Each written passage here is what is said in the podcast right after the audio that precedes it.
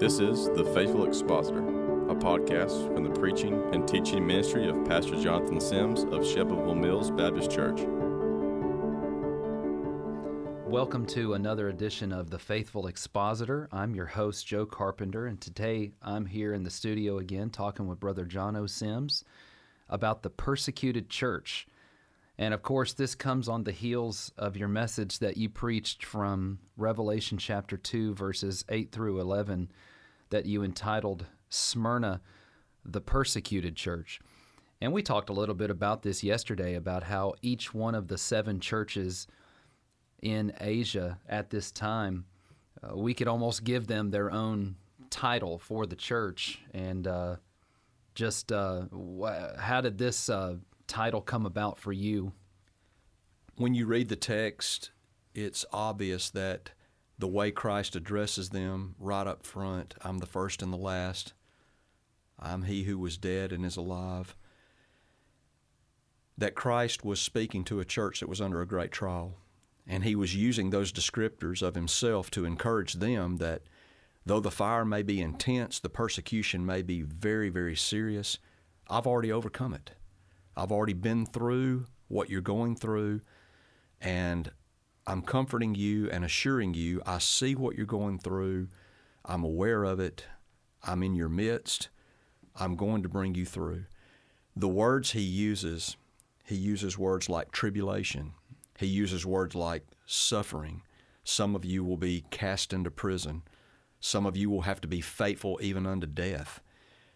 The entire context of the church at Smyrna is one of a church in the very fire of persecution. You said a lot of things that I want to discuss with you this morning. But before we do that, help us to understand and maybe just kind of give us a good idea what is persecution? It can take on many different forms. I think a lot of things that in America we refer to as persecution, the first century church would probably laugh at as just normal, ordinary difficulties of life. Their definition of persecution would have been um, major, major opposition from the Roman governing authorities, persecution for not burning incense to Caesar. So there was political persecution. It would have been persecution for not visiting one of the Greek gods or goddesses' temple, which was permeated all of, of Roman, but particularly Smyrnan culture. And it would have been from fierce opposition from the Jewish synagogue. Jesus even calls them the synagogue of Satan. All of these forces collided together and became one in fierce opposition of the church. It manifests itself in threats. It manifests itself in intimidation. It, manis- it manifests itself in physical attacks and persecutions. We know that somewhere around 50 years after Smyrna received this letter, Polycarp was burned alive, a direct disciple of the Apostle John. So these are not imagined things, or oh, somebody looked at me wrong today, or oh, somebody said something that hurt my feelings. That's not really persecution. This church was being threatened, their livelihood was being taken away. Their ability to work and have productive jobs. When Jesus says, I know your poverty, that speaks of destitution. We would even say homelessness. These are people that had lost everything and were about to, some of them, lose their lives. It was bona fide persecution. Tribulation can mean heaviness. There was a weight. The, the full awareness of what they were facing for the gospel of Jesus Christ weighed on them continually and constantly. And this went on for a good while. So the persecution was not nuanced it was in your face opposition, bow or burn. The persecution was very real and very heavy on this church. And you made a good point that uh, this isn't something that, I guess, for us today, not everyone that we know of in our circles are experiencing anything like this, but there are some. there are some to some degree, and we talked about. You even brought out in your message yesterday a brother of ours who's got. A, in this COVID season right now, they've got a lot of government threats and pressure to shut their doors, uh, to not meet, to not congregate and worship. And of course, we hear stories of, say, the Sudan, where there are Christians that are being persecuted by Muslim groups and factions. But you you made a really good point though that um, a lot of what we experience today they would I'm sure that it would not be considered persecution. We're talking about somebody on Twitter getting offended by something that you said. But with all that being said, we do understand that persecution is almost common. Um, the Bible you brought out yesterday from Timothy that uh, Bible says that if you live a godly life, you will be persecuted, and uh, sometimes it looks different.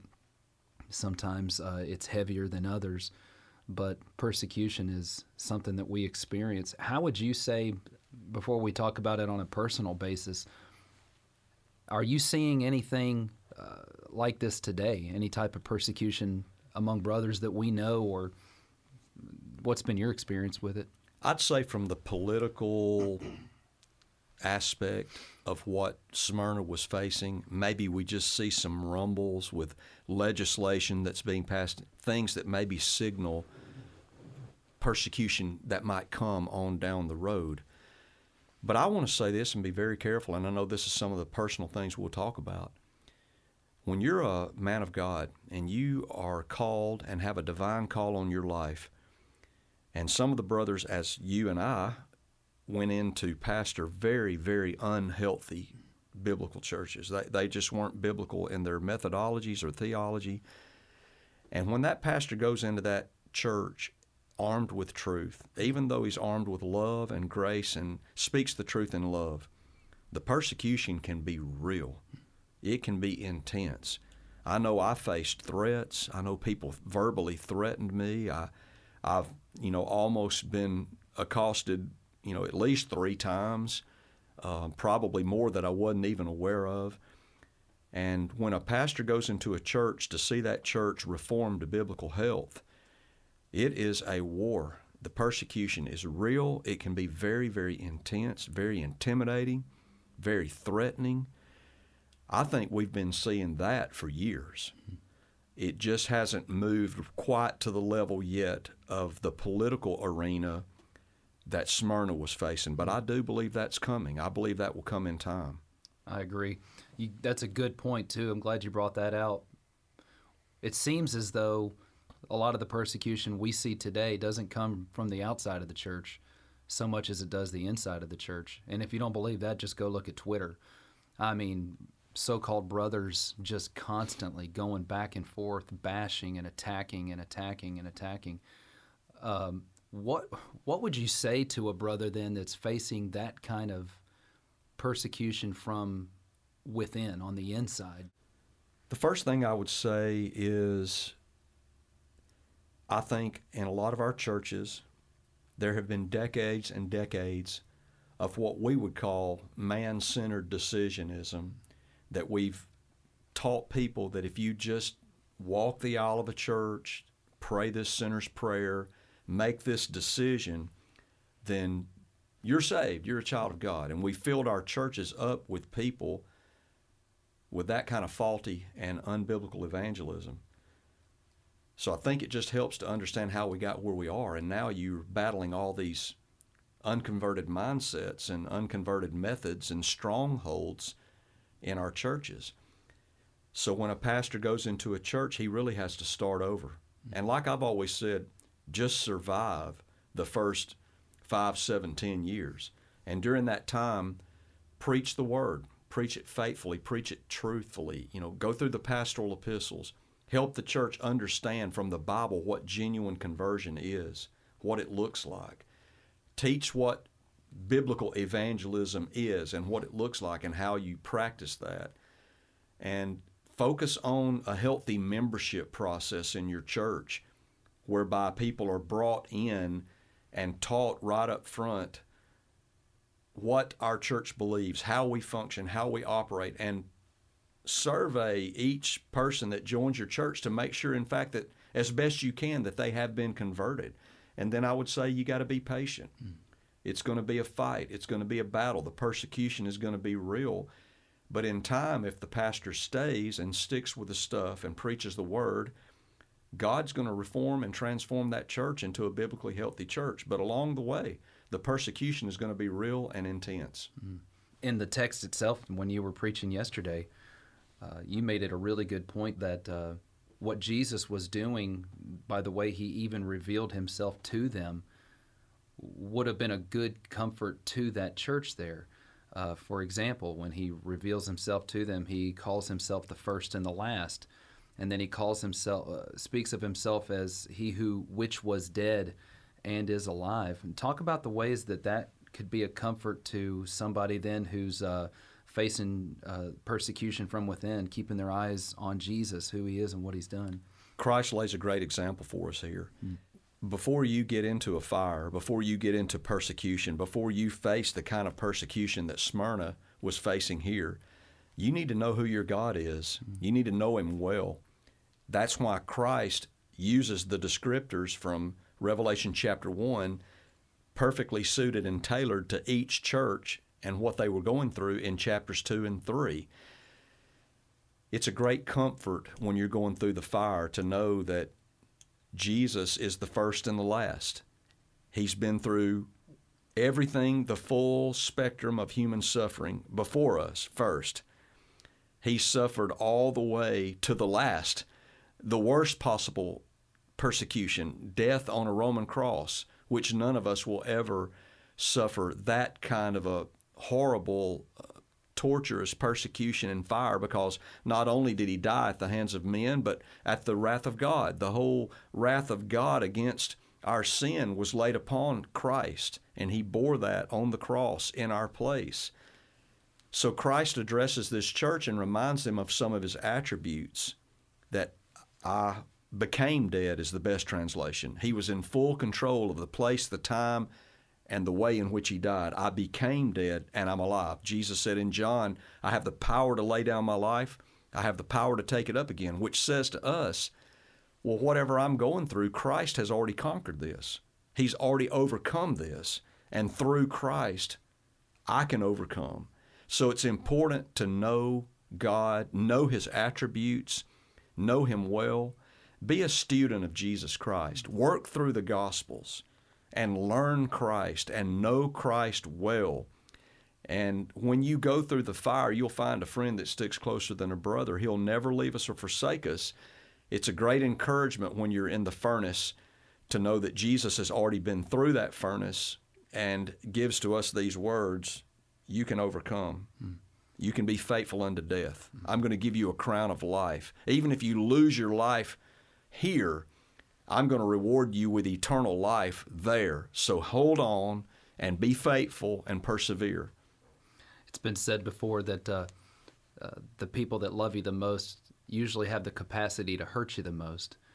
And so when you're dealing with that kind of persecution from within, that's painful. That hurts. Uh, you and I've been there. What a joy, though, it is to know that Christ reveals himself to us in that personal of a way. He's been uh, tempted in all ways like as we are, yet without sin, the Bible says. And I, I think of that one point too, which was dead and is alive. That's just such a good reminder to me of the gospel. Yes. And I needed that when I had gone through um, persecution to that degree, is just to remember the gospel. This is Jesus. This is who he is. This is what he's done on my behalf. And you nailed it. The best point of application from that when you're considering Jesus is he just says fear not. Right. What a joy. Amen. when you look at church history, the church has always been its best when it was under fire. Notice that Jesus doesn't rebuke the church at Smyrna. There's not one correction that he gives to them. And that's because the fire of persecution was itself the correction. Mm. It kept them close to Jesus. Mm. Persecution kept them in love with Jesus Christ when the church has been in long seasons of peace, it gets slothful and sloppy. So Christ has a way of using persecution to draw us close to Him. I can personally testify in my own life that when I've been through the fire and it's been hot and heavy, those are the times I run to Christ. It's sad that sometimes that's what it takes, but persecution has a way of burning off all the things that we've allowed into our lives and getting us back to Christ, knowing Him, depending upon Him, loving Him, treasuring Him. Persecution has a way of just boiling it down to the lowest common denominator, and that is Jesus Christ. He's all we need, and He's sufficient to help us through any stage of life. He's the first, He's the last, He's the Alpha, He's the Omega. He's been through the full sphere of anything we could go through and was faithful to His Father. And through Him, He can give us the strength to overcome and be faithful. We've said the same thing a lot about COVID 19 during this time that it's been a gift that the Lord's given to us for a number of reasons. I'll touch on one of them that you mentioned in the sermon in just a minute, but one of which is the fact that it just kind of strips away all of the things that are unessential, you know, things that we don't need, and what's left is the main thing. We've struggled like everybody else. I mean, we we've gone through the common sufferings that everybody else has gone through, but I think you would agree with this. Our church hasn't missed a beat. Right. 2020 was one of the strongest years we've ever had. Our attendance has been great. Our giving has been the banner year. This is the best year of financial giving we have ever had since I've been the pastor of this church. I think it's because our foundation is the Word of God. Amen. And the person of Jesus Christ. I would hate to be in one of those churches that the church was built around entertainment or mm. a, a, particular worship style or the charisma of the preacher. Those guys are really suffering right now because they don't have anything to offer. Mm. But I'm thankful that when this pandemic came, our foundation was right, and that's a little signal that that's a warning from our Lord that we need to be ready. Mm-hmm. Persecution is going to come, and it's going to try us. And it's it's going to that word "try" in this text means to take a metal and melt it down. Mm-hmm and it's going to be hot, and it, there's going to be a melting point. And only those things that are built upon Jesus Christ are going to last and are going to stand that test. Mm-hmm. So it's so important that we build our lives, our family, and our church upon the Word of God.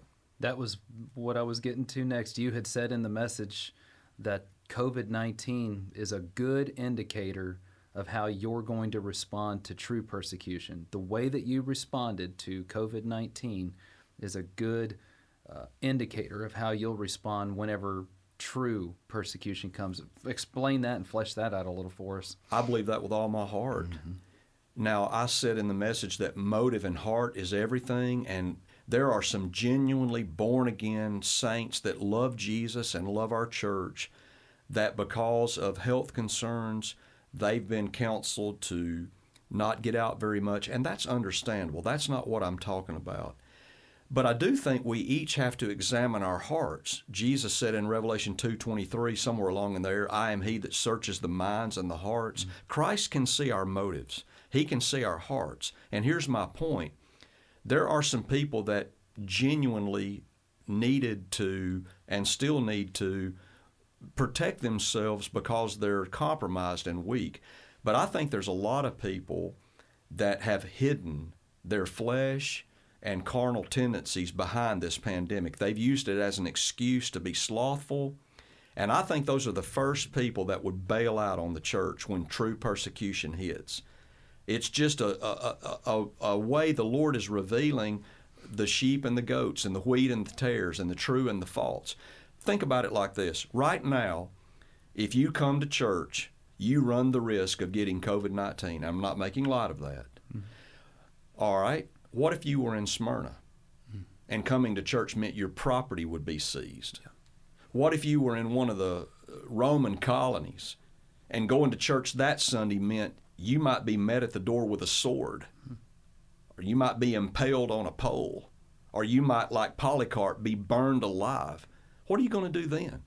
And my point is this if not to make light of it, but if a virus and a pandemic is sufficient cause to keep you away from God's house and faithful and fidelity and loyalty to Jesus Christ, what will you do when true persecution hits? And I think every person listening better answer that question. in your heart and in your mind and in your motive. Because I really do believe we're going to have some of that. And people are going to have to count the cost and determine whether or not they're going to take up their cross and follow Jesus when the fire gets real hot and when persecution becomes very real, up close and personal, and in the face of the church. And I think that day could come very quickly. That's what you talked about in your introduction, too, that uh, because of that, persecution is a gift. Yes. Uh, it, it does separate the wheat from the tares, uh, but it also purifies the church, it strengthens us, uh, causes us to be more dependent upon Jesus. The apostles, when they were brought before the Senate and beaten, they, they said in the book of Acts, we we rejoice that Christ counts us worthy mm-hmm. to suffer for His name. They they saw it as a, as a a gift, as a part of their sanctification, a part of the way that they were being rewarded by Jesus is that He let them suffer for His name's sake. And we have verses of Scripture like Romans 5 that says, Tribulation works patience, and patience works experience, and experience hope. Hope makes us not ashamed. James says, Count it all joy when you fall into diverse tests, knowing that the testing of your faith works patience. Job said, When he has tried me, I will come forth as gold. Mm. There's a purifying, maturing, flesh slaying, bringing us back to love for Jesus effect mm. that comes, I'm not sure it comes any other way. Mm than through the fires of persecution. The Lord has a way of using that to not cause the church to retreat, mm. but actually to cause it to advance mm-hmm. and to move forward mm-hmm. uh, in their love for Him and effectiveness for Him. And you'd say, as that's been your experience, I mean, granted, none of us are Polycarp. None of us have been nailed to a stake and threatened to be burned to death or anything like that. But there has been genuine, real persecution that you've experienced. And maybe give us some example of what some of that's been like for you on a personal level. And then on the other side of that, being able to look back and say, this is what the Lord has done through it all. I really don't even know where to begin, brother. Uh, a friend of mine down at Grace Life Church, Matt Fowler, used to always say, just jokingly among our friends, man, Jono's always getting gut punched. Mm. and it just seemed like for years and years and years that was my lot. Mm. That was my crook in my lot, as Thomas Boston, I think, mm-hmm. said. And it was very, very real and intense for probably the first 10 to 12 years as the pastor here at Shelbyville Mills. And I could even go back to seminary days and my former church, but I won't do that. But it was very real and very intense. The church was very unhealthy. Um, and for the first decade, I didn't do anything. I mean, literally anything except go to that pulpit and preach the word. I think our pulpit's what about probably four and a half, five feet wide. And I tell guys all the time when I came here, I had five feet. Mm-hmm. That's the only room I had to operate, but it proved to be enough. Mm-hmm the only room I had was the pulpit to stand up there week in and week out and preach the word. And the looks on faces, just it, the climate was horrible. Uh, you could just tell I was hated, and what I was doing was hated. Um, there was a, a gentleman that would park his truck in the neighborhood right over here behind the church, and he had a log, and he would log every day when I arrived at church and when I left and that went on for for a long time. Um, I would walk down through the halls of the church, and there would be a little group meeting over here, and a little group of people meeting over here. And when they would look at me, it was just like obvious that. And then some of them would just come to me and verbalize that, and just say to me straight up. I had a guy uh, come to my office one day and knocked on the door and came in and said, "I'll be brief." Um, I don't know if you have options. I don't know if you've got a resume out. I don't know if you have contacts, but if I were you, I would be exercising those contacts because from this day forward, I'll be leading the charge against you. And he mm-hmm. turned around and walked out. I'll be honest with you, it scared me. Mm-hmm. I'd be lying to you if I didn't tell you it, it intimidated me. Um, just like I shared with the church yesterday morning. When I read about all Smyrna went through, I, will tell you, brother, it, it till this day it alarms me. There, there's something about that fire that we just dread mm-hmm. and don't want to go through. But when that guy came to my office that day and threatened me, and that was a very real threat, I didn't have any place to go. And you know what I did? What I told you a few weeks, I went back to my call.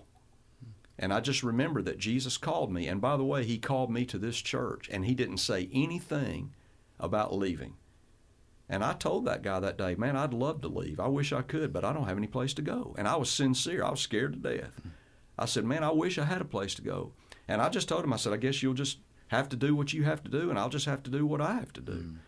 And um, but I didn't know which way it was going. Literally from week from Sunday to Sunday, I didn't know if I'd have a job that next week. And you know, you got five kids, mm. brother. I've got a mortgage. you know, I, I got groceries to buy, and it's intimidating. But I just kept coming back to the person of Jesus Christ, mm-hmm. Mm-hmm. just like Smyrna did. Mm-hmm. I just kept coming back to Jesus. I knew He saved me. Mm-hmm. I knew He loved me. I knew He called me. I knew He sent me to Shelbyville Mills. And Joe, I'm telling you, for years, that's all I had. For years, that carried me. But it was intimidating, it was personal, and the majority of it was focused on me. I, we want you out of here. Yep. We want you gone. A lot of preachers talk about how they have a honeymoon stage, you know, when they go to a new church. I never had a honeymoon. Um, it was marital conflict from day one. And so that those types of situations, you're right. That's not being tied to a stake and burned alive. We've not come close to that, but I, it's nonetheless intimidating. It's real. It's very real. It, and when you love your wife and you love your family and you're a provider and you want to take care of them and you've moved your family up here away from your family and you're you don't have any family here, you don't have grandparents and uncles and people that you can say, well, we'll just go live with uh, my dad if you know if, if this happens or that happens. It, it's crunch time, and you have to truly, truly rest in the person and the work of Jesus Christ. And that's just one example. Well, and you're starting to see some of the fruit too that you even brought out in your message. You talked about the comfort that Jesus gave to Smyrna. And one of the things that he said to them was that ye shall have tribulation 10 days. Yes. And you talked about how that was indicative of the fact that it would only be for a short time, that in the grand scheme of eternity, it was just a, a, a, fly on the wall, so to speak. It was, you know, tiny. And talk about some of that. You've, the Lord has been gracious to allow you to see some of that on the other end of being nearly massacred. There are some things in book of the book of Revelation that we would uh, maybe file under the banner of numerology, mm-hmm. where this number is significant to this and this number is biblically significant to that. But this 10 days in Revelation chapter 2, I don't think is tied to anything. I don't see anything else in the book of Revelation that would say, okay, those 10 days are pointing to this. I think it was probably 10 days. I, I, and what Christ was saying was, is it's going to be a, intense, but it's going to be a relatively short period of time. And I take great comfort in that. I think that was probably a comfort to the church that they were facing, staring down literally the, the, the, the sword of Rome and the persecution of the Jews. And Christ said to them, I know where you're at. I know it's difficult. I know it's very, very intense right now but it's going to pass. Mm. Hold on. Mm. Some of you may even be killed. Some yep. of you may have to be faithful unto death. Faithful unto That's death. what it says. However, it's going to be, in the grand scheme of things, relatively short. We used to sing that old song, 10,000 years mm. will just be started. Mm. 10,000 years, it's we've just begun. The battle's over mm. and the victory's been won. Mm. 10,000 years, we've just begun. Compare 10 days to 10,000 years. And by the way, 10,000 years is not a drop in the bucket. Mm-mm for what we will be in eternity with Jesus mm-hmm. Christ. So when you look at your sufferings here on earth, you've got to be honest that though while they can be intense, they tend to be seasonal. Mm-hmm. They tend to have a starting point, I'm the first. Mm-hmm. And they tend to have an ending point, I'm the last. And at the first of your suffering and at the end of it, Jesus is right there. He's right there with you, walking through it with you. And my experience has been in all of life that life tends to come in seasons. Maybe not to get too far off here, but maybe as a parent, you have a difficult child. Brother Jeff said to me one time, our children go through stages, and not any one stage is going to define in totality who they are. And just know that they'll come through that stage. That's been true for me in parenting, and it's been true for me in pastoring. Amen. I remember one season, Joe, when if you Google Shelbyville Mills Baptist Church till this day, if you just Google Shelbyville Mills Baptist Church, one of the first things that'll pop up was a minister that we had on staff that embezzled money from our church, and people that know us know that story and are very familiar with it. That was an unbelievably difficult time, as this brother was my close personal friend, and by the way, still is, and I love him with all my heart. And we've been redemptive there mm-hmm. and won great victories there with him and his family. They're still here and members of our church, and we rejoice in that. But in that season, in those, if you will, quote, 10 days, mm-hmm. in, that, in that season of suffering, we had an embezzlement scandal, which was on Channel 2, Channel 4, and Channel 5, national Nashville News. It even made it on MSNBC. Uh, Baptist Press got hold of it and wrote stories on it. Um, in that period right there, we had the embezzlement scandal.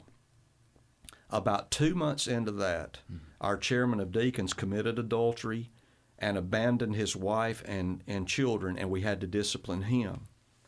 And then just about a couple of months after that, the one of the janitors of our church was sending uh, explicit text messages to underage girls in the church, and we had to prosecute him. That was in a period of maybe five or six months. Mm. You know the old song, uh, "It is well with my soul," mm. and one of those lines reads, "When sorrows like sea billows roll." Mm Every morning I'd get up and it's like another wave would hit me. I don't know if you've ever been down to the coast and swam with the big waves and, and got knocked down and you try to get up and another one hits you and you try to get up and another one hits you and you can't catch your breath. When he uses that word tribulation, mm-hmm. thlipsis mm-hmm. in the Greek, it's like an elephant sitting on your chest. You feel like you can't breathe. That was my life, brother, for that season. Mm-hmm. And while I was in that season, Joe, it seemed like an eternity. But now that I'm 10 years on the other side of that season, I look back on it and I can say, well, thank the Lord it was relatively brief. Mm-hmm. Hot, heavy, intense, but it was seasonal. It's been said that you're either in a trial, coming out of one, or about to go into one. But in whatever stage you're in, the Lord is merciful. He's of great pity and compassion. He's identified with us in our sufferings, and He will have the grace to bring us through it if we persevere and trust Him and love Him and don't compromise and give in, you know, and sell out, which makes it worse when you do that. Yeah, it does. You brought out the fact that the city of Smyrna, and this was just, it sounds to me like it was just from a, a, a word study, you know, that the city was so corrupt, yet the church and even men like Polycarp would have been kind of a sweet aroma. Uh, talk about a little bit of some of that Smyrna, myrrh, and and how they're going through that persecution, and yet even there they are a sweet aroma. Well, when you do a word study, and that's exactly what it grew out of. Smyrna, the name Smyrna is derived from the word myrrh, hmm. which was a spice we know associated with Jesus in his birth and death and burial. It's a spice when beaten and crushed releases its fragrance, but you have to beat it and grind it to get the smell. And I think our lives are a lot like that sometimes. Sometimes we have to be broken. Sometimes we have to be crushed in order for the sweet fragrance of Christ to be released. I don't know. I wasn't there. I can only read the accounts. I don't know. But some of the historical accounts that I read of Polycarp's martyrdom was people that were there testified that when Polycarp was burned, they, there was a sweet aroma. Mm. And, you know, that sweet fragrance spread over the entire Roman kingdom. Mm. And we read about people in Roman government being saved. We read about jailers being saved. We read about priests in Judaism being saved because of the witness of the apostles and the churches. And this might not be our choice, but thank God we're not the chooser. God is. He's the one that elects and chooses. And He's the one that chooses our course and our path. The Lord knows what we need when we need it. And sometimes it might seem to us not to be the case, but the Lord can handcraft a trial and a tribulation and a persecution that can actually make us more fragrant and make us more effective gospel witnesses and more effective church for His glory. And sometimes that's only accomplished through persecution. You know, when Jesus was born, the kings from the Orient brought him gold, frankincense, and myrrh. Even in his birth, there was signals to mm-hmm. Mary and Joseph. This baby is born to die. And then when Jesus was on the cross, he was given vinegar mingled with myrrh. And then when he was buried, Nicodemus and Joseph of Arimathea brought myrrh as a burial spice. So this is a spice that's very connected with Christ in his suffering. And here he says to this church, You're in the city of myrrh. you are going to be identified with me. And every one of us, by our very birthright, mm-hmm. have been called to bear a cross, mm-hmm. the cross of Jesus. Deny yourself, take up your cross, and follow Christ. Paul said, I'm crucified with Christ, Galatians 2.20. Nevertheless, I live. Mm-hmm. It's not I, but Christ who lives in me. And the life I now live in this flesh, I live by the faith of the Son of God that loved me and gave himself for me. Mm-hmm. We are going to be identified with Jesus in his suffering. If you're the elect of God, mm-hmm. if you're born again, if God has chosen you out for himself, he's chosen you to a path of opposition and persecution. That's part of the way that he makes disciples and builds his church. That's right. Sometimes the suffering is not all about us. That's right. And that's I brought that up too because I believe that that's genuinely what the Lord has done with you and with Shelbyville Mills Baptist Church. Uh, you said that you know that that that vial has to be broken before the fragrant aroma can be spread out for everybody to smell. And that's what's happened. The Lord is now, you just talked about a banner year for Shelbyville Mills Baptist Church in the middle of a global pandemic those things wouldn't be possible if there wouldn't have first been a, a, a breaking and then the Lord using us to be a fragrant aroma. And I'm not saying that to brag, except to brag on God. That that's what He's done with this church. I guess we have to be careful in our recounting events and in, in, in a podcast like this that we don't say, and they all lived happily ever after, you know, because we don't live happily ever after until we get home to be with Jesus. Now, we're happy in the journey, but it's not over till we meet Christ face to face. And so there will be more 10 days, there will be more yeah. suffering, there will be more seasons that I go through, and that you go through, and that Shelbyville Mills goes through, and that our church goes through. But I want to be careful to say this and give the glory to God there are some things that I am convinced could not have happened and would have never happened had we not gone through that season that I've described. On the other side of it, people in town that might have even kind of been enemies came to me and said, We respect the way you handled this. You handled this rightly. You handled this in a biblical way. Leaders in the community came to me and said, this was handled appropriately. You guys did this right. Your church has been a light to our community. Recently, a, a federal prosecutor with the state of Tennessee, I ran into him just out in another city away from here. And when he found out I was at Shelbyville Mills, he said, I was looking online the other day and read the article about your church and what it went through with the embezzlement. He said, I can't believe that our paths crossed. He said, I just wanted to tell you that I respect you Amen. for the way your church handled that. I don't know that that kind of thing is possible if we're just left to ourselves. I think there's a crushing of the myrrh that has to occur for that kind of fragrance to be released. And I hope that encourages some brother right now that's down in the, uh, you know, dish being grounded up I hope that might encourage him that while he's suffering, a sweet fragrance is being released that people are going to take note of for Jesus and His glory. Amen. Amen. And that might be the place that we leave it here. You know, uh, your last point in the message was that this Jesus made a call to Smyrna about this. This ought to get our attention. This ought to grip us here. But specifically, the comfort that the Lord gave to that church, I believe He'd have a have that for pastors that are going through it. Do, would what would you? And a kind of a final word here to maybe wrap it up a little bit. What would you say then to pastors, believers, uh, that one voice of reason on a deacon board, Yeah. you know, uh, or an entire congregation that may be experiencing persecution today? I think the very real fear, and I, my heart goes out to any brother because it, it hurts and it's painful, it's scary. But at the core of this thing, he's afraid he's going to get hurt. This is going to hurt me. This is going to hurt my family. This is going to hurt my children. This is going to hurt the, the, the name of Christ in this town. And I think it's very interesting that at the end of this section, Jesus says to the church at Smyrna, You're not going to be hurt of the second death. The only thing that could really hurt us is the second death. And Revelation defines that that's when death and hell is cast into a lake of fire. You can read about that in Revelation 20. Uh, in Revelation 21, it both mentions the second death. That's the real hurt. Mm.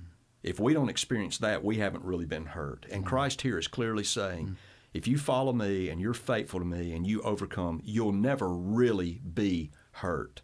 The true hurt would come if we compromise, burn that incense to Caesar, drop down on our knee to Zeus, go along with all of the Greek gods and goddesses, i.e., American culture, get caught up in all of the political realm and all of the discussions, and go along with the ideas today that are accepted and apropos and you know be culturally relevant all that's burning incense to caesar and bowing to caesar our our loyalty and our fidelity is to a carpenter from nazareth that bled and died on a roman cross for us. And he says you'll never be hurt of the second death. So just know if you're suffering today it's not full and final hurt. Prayerfully it'll be a short season. Hopefully you'll come out on the other side and learn from it and be a stronger christian a stronger pastor a stronger dad a stronger mom a stronger churchman. And it's a part of your sanctification and your growth but you have to have no fear of the second death because christ has overcome that and because you're in christ you'll ultimately overcome it too Well, that's a good place for us to wrap things up. I want to thank you uh, for listening in. Let me just remind you that Brother Jonathan is preaching through the book of Revelation right now. And if you'd like to listen to any of our messages or check out some of our resources, just follow the link that's attached to this podcast. Thank you for listening to The Faithful Expositor. For more information on Brother Jono's ministry, go to our church website, smbconline.com, and follow him on Twitter at Jono Sims.